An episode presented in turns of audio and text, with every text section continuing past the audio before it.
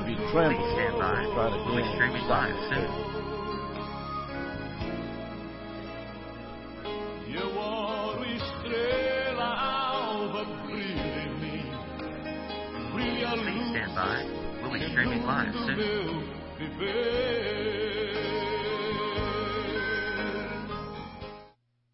Good morning. Uh, we're at Athens, Georgia, and it seems the system is working well this morning. And uh, this is a privilege to be with you. And we're studying the life of Elijah. There's a lot to learn from Elijah.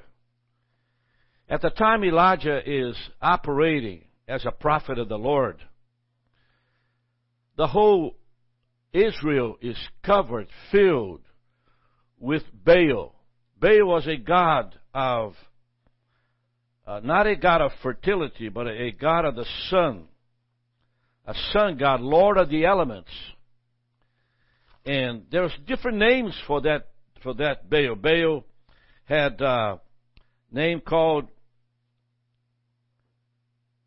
Baal Berith, Baal God, Gad, Baal Hazor, Baal Meon, Baal Zebub, Baal, Zaphar, Baal Zephon. And so the people of Israel were blind. They couldn't understand that you can't bring another God in the presence of the God of Israel. And there's something very odd that begins to happen in this story. And I'll begin to read and share with you on, on 1 Kings chapter 18. Uh, beginning with uh, verse 20. I want to begin a little earlier. It came to pass, verse 17, chapter 18. And it came to pass when Ahab saw Elijah, that, that uh, Ahab said unto him, Are you he who troubles Israel? And right after, the answer came, I have not troubled you, troubled Israel, but you in your father's house, in that you have forsaken the commandments of the Lord, that you have followed Baalim. In other words, you're the cause of the problem. And Elijah presents Ahab. Remember, Ahab is the is married to Jezebel. Remember that. Now therefore send and gather to me all Israel unto the Mount Bethel, unto Mount Carmel, and the prophets of Baal, 450, and the prophets of the groves, 450, which eat at Jezebel's stable. So you're talking about 850 prophets. So, so the, the teaching, the exercise, the discipling of the Baaling's people was present in the life of Israel. And the question here is that they didn't know. They didn't understand it. It's something like happening in America today. It's coming in from different channels created by different people in order to take us from the real God into another, into idols in terms of sexuality, in terms of morality, in terms of, uh, of, of money, in terms of investment, in terms of everything. As if the world in America is being corrupted, but nobody knows about it. It's a quiet movement. And this is the way it was at the time of Elijah.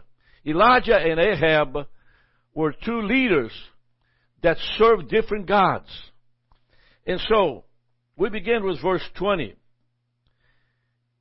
Of course, just now, Elijah simply suggested, let's get to Mount Carmel. Well, I've been to Mount Carmel many times. This time I took the, the scenic route of Mount Carmel. There's a church on the right and parking, parking for the buses. I took a left turn and I went in into the woods. Finally, found a clearing of the trees on top of Mount Carmel, which which is uh, Je- Jezreel Valley is exposed. And so I sat on a rock, and behind me is a Jezreel Valley. I don't know if you know what Jezreel Valley is, but the Jezreel Valley is where Armageddon will be fought.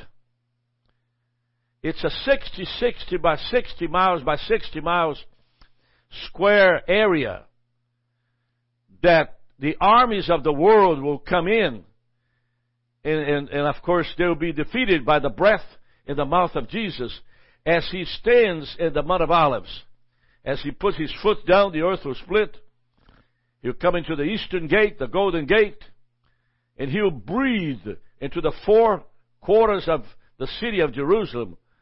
And, uh, uh, and of course, uh, the blood will be up to the horse's bridle, the Bible says, as, as, as the armies of the whole world coming against Israel uh, are defeated. So, Jezreel Valley, at the tip of the Jezreel Valley on the left, there's a ridge in Jerusalem, and those mountains way on the top is Mount Carmel. Mount Carmel, then, Uh, when you are at the right strategic place in Carmel, you can see Valley of Jezreel. And we found it this time after many times I've been there. And, and, and by the way, the rocks there in this area, the black white rocks, are totally burned. They're perforated in carbon, just like we saw the rocks in the salty area of Sodom and Gomorrah this time. They were so burned, crispy. It's an amazing formation of rocks, uh, uh, ideal and identical to the rocks that the same fire that burned at at at, at, uh, uh, uh, at Sodom and Gomorrah burned in in Mount Carmel. Came from from the Lord. Both fires came from the Lord. And so, uh, let's go back to verse twenty, chapter eighteen. Are you are you with me now? Wake up now. This this is time for Bible study. Time to share the Lord. Time that you listen to me. What I'm going to say to you. And I hope that you follow me and pay attention and uh, disconnect anything you're doing, uh, so you're able to get the word uh, to you. That, that's what. Uh, this is what uh, Andy Hines is saying. I can't play with the computer while Brother Rick is preaching. I got I got to study the scripture. So let's go verse twenty.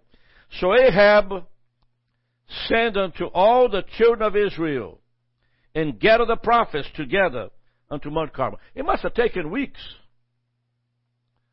You see, he is referring children of Israel is because he already had 850 prophets of Baal. So let's get the children of Israel to come. And let's get the people involved in the government of Israel. Let's get the leaders of Israel, representative of the tribes and the families to come. And so we, we could save several thousand people.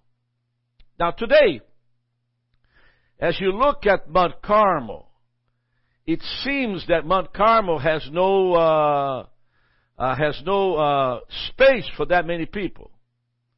But if you take the vegetation that has grown pretty wild in that area, you you notice that if you take all the vegetation on Mount Carmel, you can't do that by looking to special programs. There's a flat area that goes from the left all the way down, all the way around, all the way toward right, right where the little church is. And so several pe- thousand people could be, could see from there the peak, the highest, the highest spot. Now there's a church there and it takes at least two acres of space. And that's also what we're talking about. Space. Because the children of Israel had to climb. Now to climb Mount Carmel, you can't come from the east side because there's a drop in there to several thousand feet. If you look, if you are Jezreel Valley, looking up to Mount Carmel, it's up. It's several thousand feet in the air. And so it's a place that God burned from heaven uh, the altar of, these, uh, of, the, of the Baals. And so, several weeks, I don't know how long, maybe several, maybe a month, in order to get everybody there. And Elijah then, after this waiting time, came up upon all the people and said, and this is what he said, How long do you halt between two opinions? And if the Lord be God, follow him. If Baal, then follow him. But don't sit on the top of the fence most of your life because you want to please people. This is what the prophet is saying. that there's a time in spiritual renew and cleansing that you must make your mind where, you're going to be as far as the cross of Calvary. Because when you reject the cross, you reject the will of God. When you reject the will of God, you reject the salvation of the work that Jesus did on the cross of Calvary, dying for our sins. You can't be in the left or on the right or in the middle, but you've got to come up an idea. You can't be in the middle, you've got to be left or the right. And then he says this, I, even I, only remain a prophet of the Lord, but Baal's prophets are 450 or, or 850.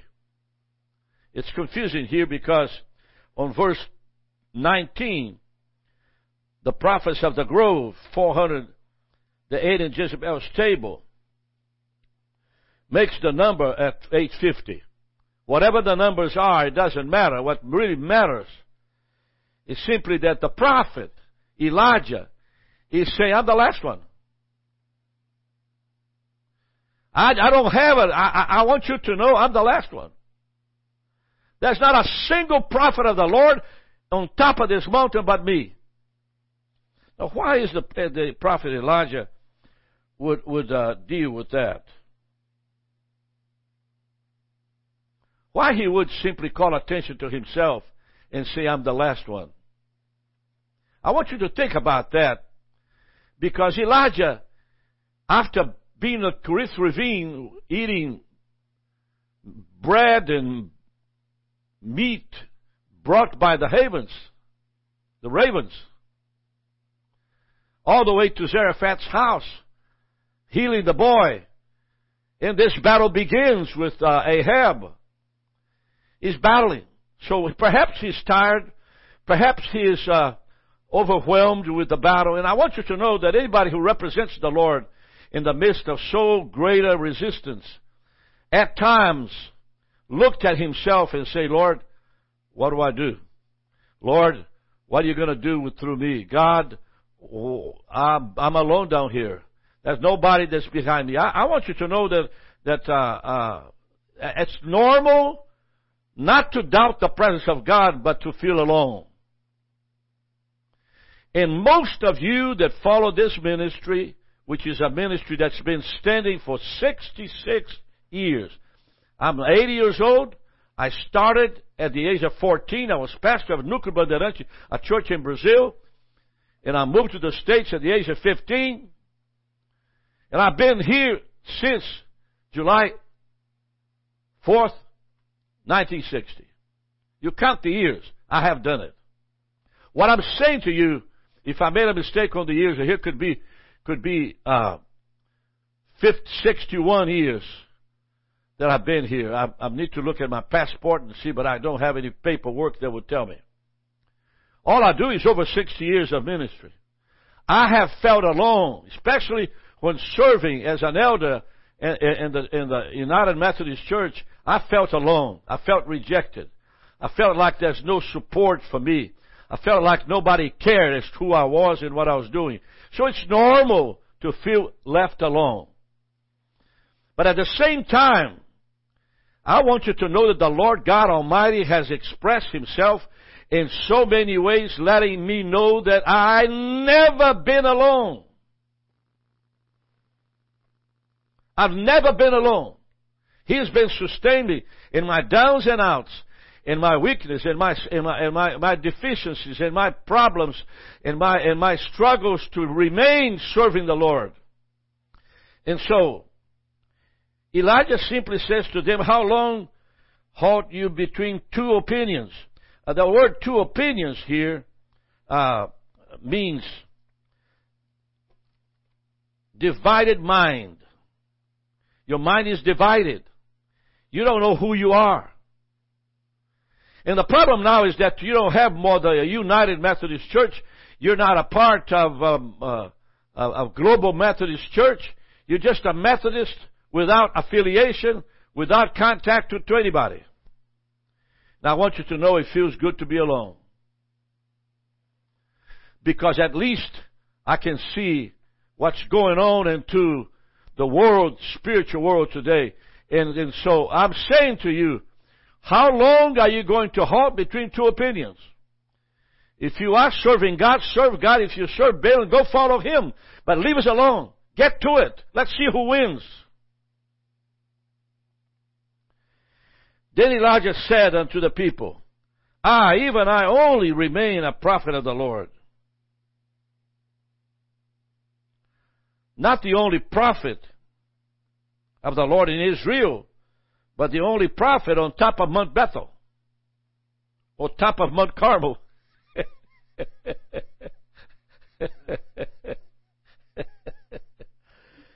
let them therefore give us two bullocks, and let them choose one bullock for themselves, and cut into pieces, and lay it in the wood, and put no fire under it. And I will dress the other bullock, and lay it in the wood, and put no fire under it.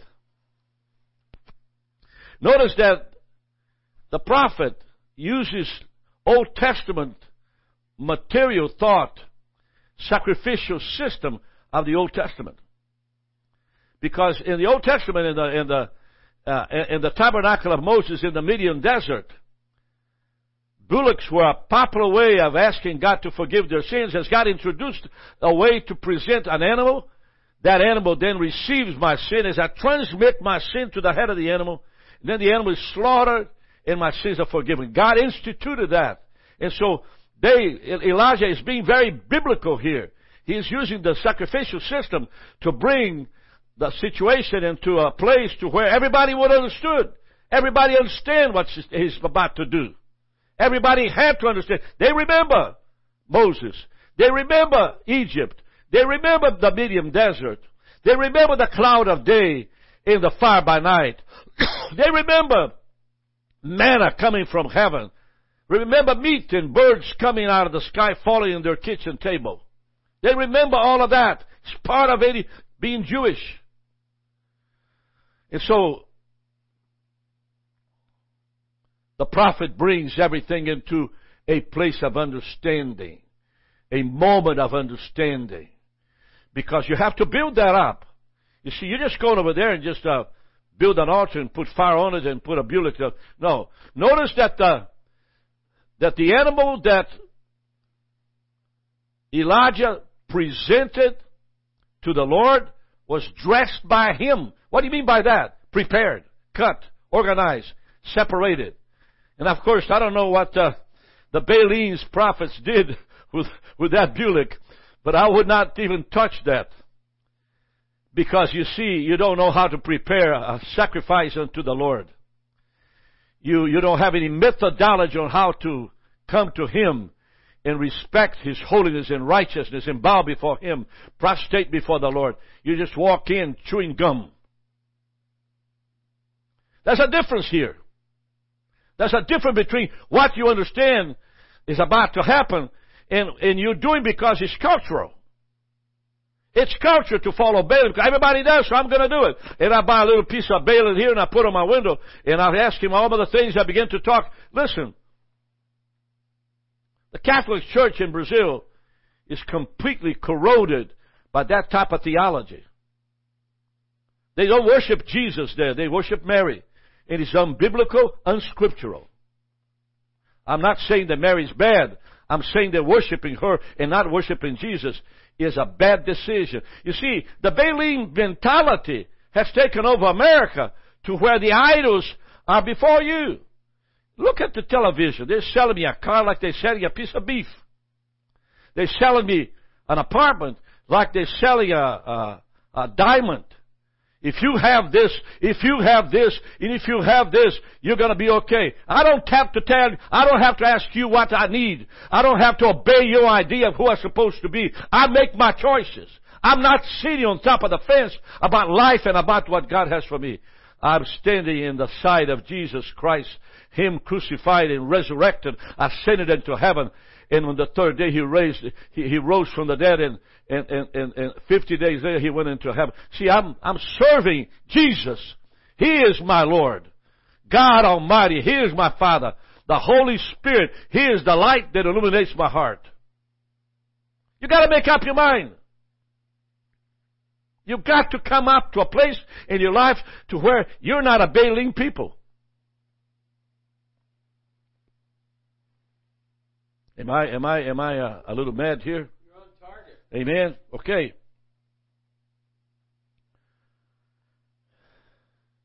I will dress the other bullock and lay it on the wood and put fire and no fire under it. Because an altar is only given to the Lord when you burn the brazen altar in the wilderness, stood above, uh, raised and protected by four bullocks made out of bronze. Six feet, six to ten feet tall, one on the east and west, one on the north and the south, holding this large area like a plate uh, made uh, of brass in order to put wood underneath and burn the sacrifice. And so, the thing here is that you have to build a sacrifice. Look at verse 24. And he says, I'll call you and call you on the name of your gods, and I will call on the name of the Lord. Call you in the name of your God, and I will call upon the name of the Lord. You see, there's a definite, specific mentality in the life of this prophet. He is not simply dealing with the idea that God might be there or He is a part of Him. He is simply saying, I will call upon the name of my Lord. It's a personal thing. The bailing thing, it's a community, natural, cultural thing. It smells to no end. You gotta know the difference between the God of Baal's and the God of Israel. In the God who answers by fire. Now, that's the test. Because you see, he knew that if the sacrifice was righteous before God, fire is part of it. That's what Pentecost is all about. When they came, 120 of them, and they began to sing praises and worship the Lord for a whole week. Many of them were sitting down, worshiping the Lord. God answered by fire. Tongues of fire began to burn on top of people's heads, saying to you and I that the presence of the Almighty God is here. And look at this. And the God who answers by fire Let him be God. And all the people answered and said, It's well spoken. The victory of Elijah is here. You see, he didn't have to bring the fire. What I'm saying to you is that uh, the presence of the Lord within you brings the fire. The commitment to the kingdom of God in your life through Jesus Christ and the work of the cross brings the fire. The fire is the signature that the Lord God Almighty is present. And it can be a fire that burned within your heart. In Brazil, they celebrate Pentecost, uh, celebrating Pentecost in Brazil using the words coração aquecido. Aldersgate was a time in which the heart of John Wesley was strangely warmed.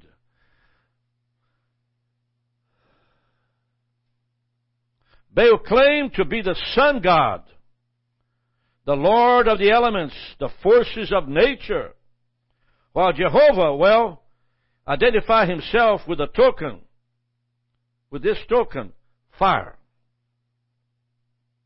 Fire.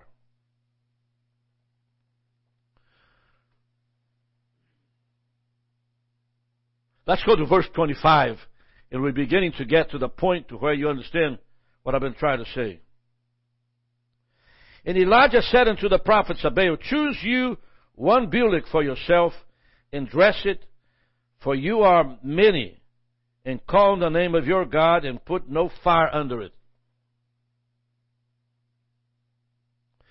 So, in a way here, the prophet is teaching the Baalins how to deal with a bullock. Dress him up. Don't you go over there and put the guts and all the entrails of that animal in the presence of the uh, of anything. It's, it's not supposed to be in the pre- God, the God of Israel is present here. So don't desecrate the sanctuary. And they took the bullock which was given to them and they dressed it. Notice that the prophet is telling them what to do. Now the superiority of the power of God is that when you pray and ask for His presence to identify who you are, He does it. The identification of the servant of the Lord is critical so people know that the servant of the Lord is not acting on his own but in the, in the will of God. And called the name of Baal. He told them to call their God Baal. Now look at the posture. Look at the prophet. He's telling them to dress it up. He's telling them uh, to uh, court it. And look, they begin to call upon the name of Baal from morning even until noon. O Baal, hear us. O Baal, hear us. But there was no voice, nor any who answered. And they leaped upon the altar which was made. There was no answer. I want you to know that you have to hear this herald of faith and justice. There's no answer. Of all the religious superstitions in the world, presently, there's no answer from, from that source. Evil never been able to speak who it is. Evil has never been able to identify itself and bring blessings upon the nation of God. Evil has never been able to overcome what was done at the cross of Calvary. You can vote, you can put it down, you can harass it, you can expel, you can, I've done, been done all of that. I've been through all of that, but there's nothing that evil can do against me for the power of the Holy Spirit identifies me as a servant of the Lord. With all my downs and ups, my sins forgiven by the cross. I'm still a servant of the Lord and I'm not gonna quit. I'm not gonna retire.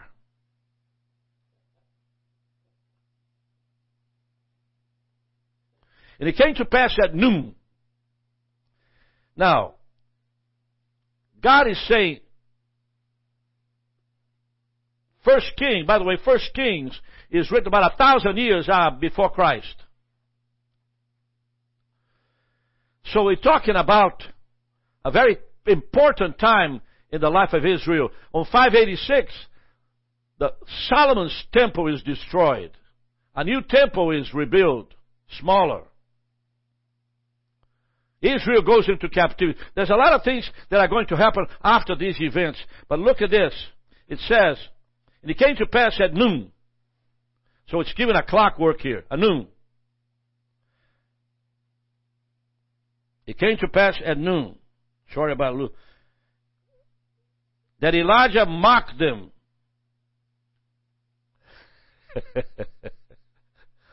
and said, crying out loud. I mean, yelling and screaming. For he is a God.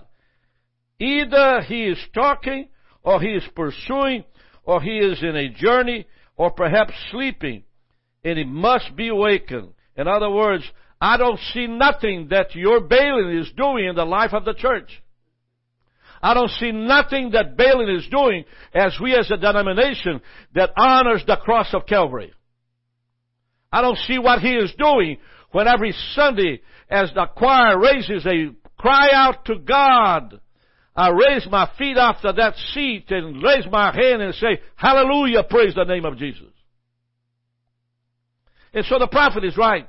Go wake up this God because he's asleep. That's the way to understand culture. That's the way to see culture. You don't see culture as that powerful thing of the woke that's going to change my mind. Nobody will change my mind except the Holy Spirit.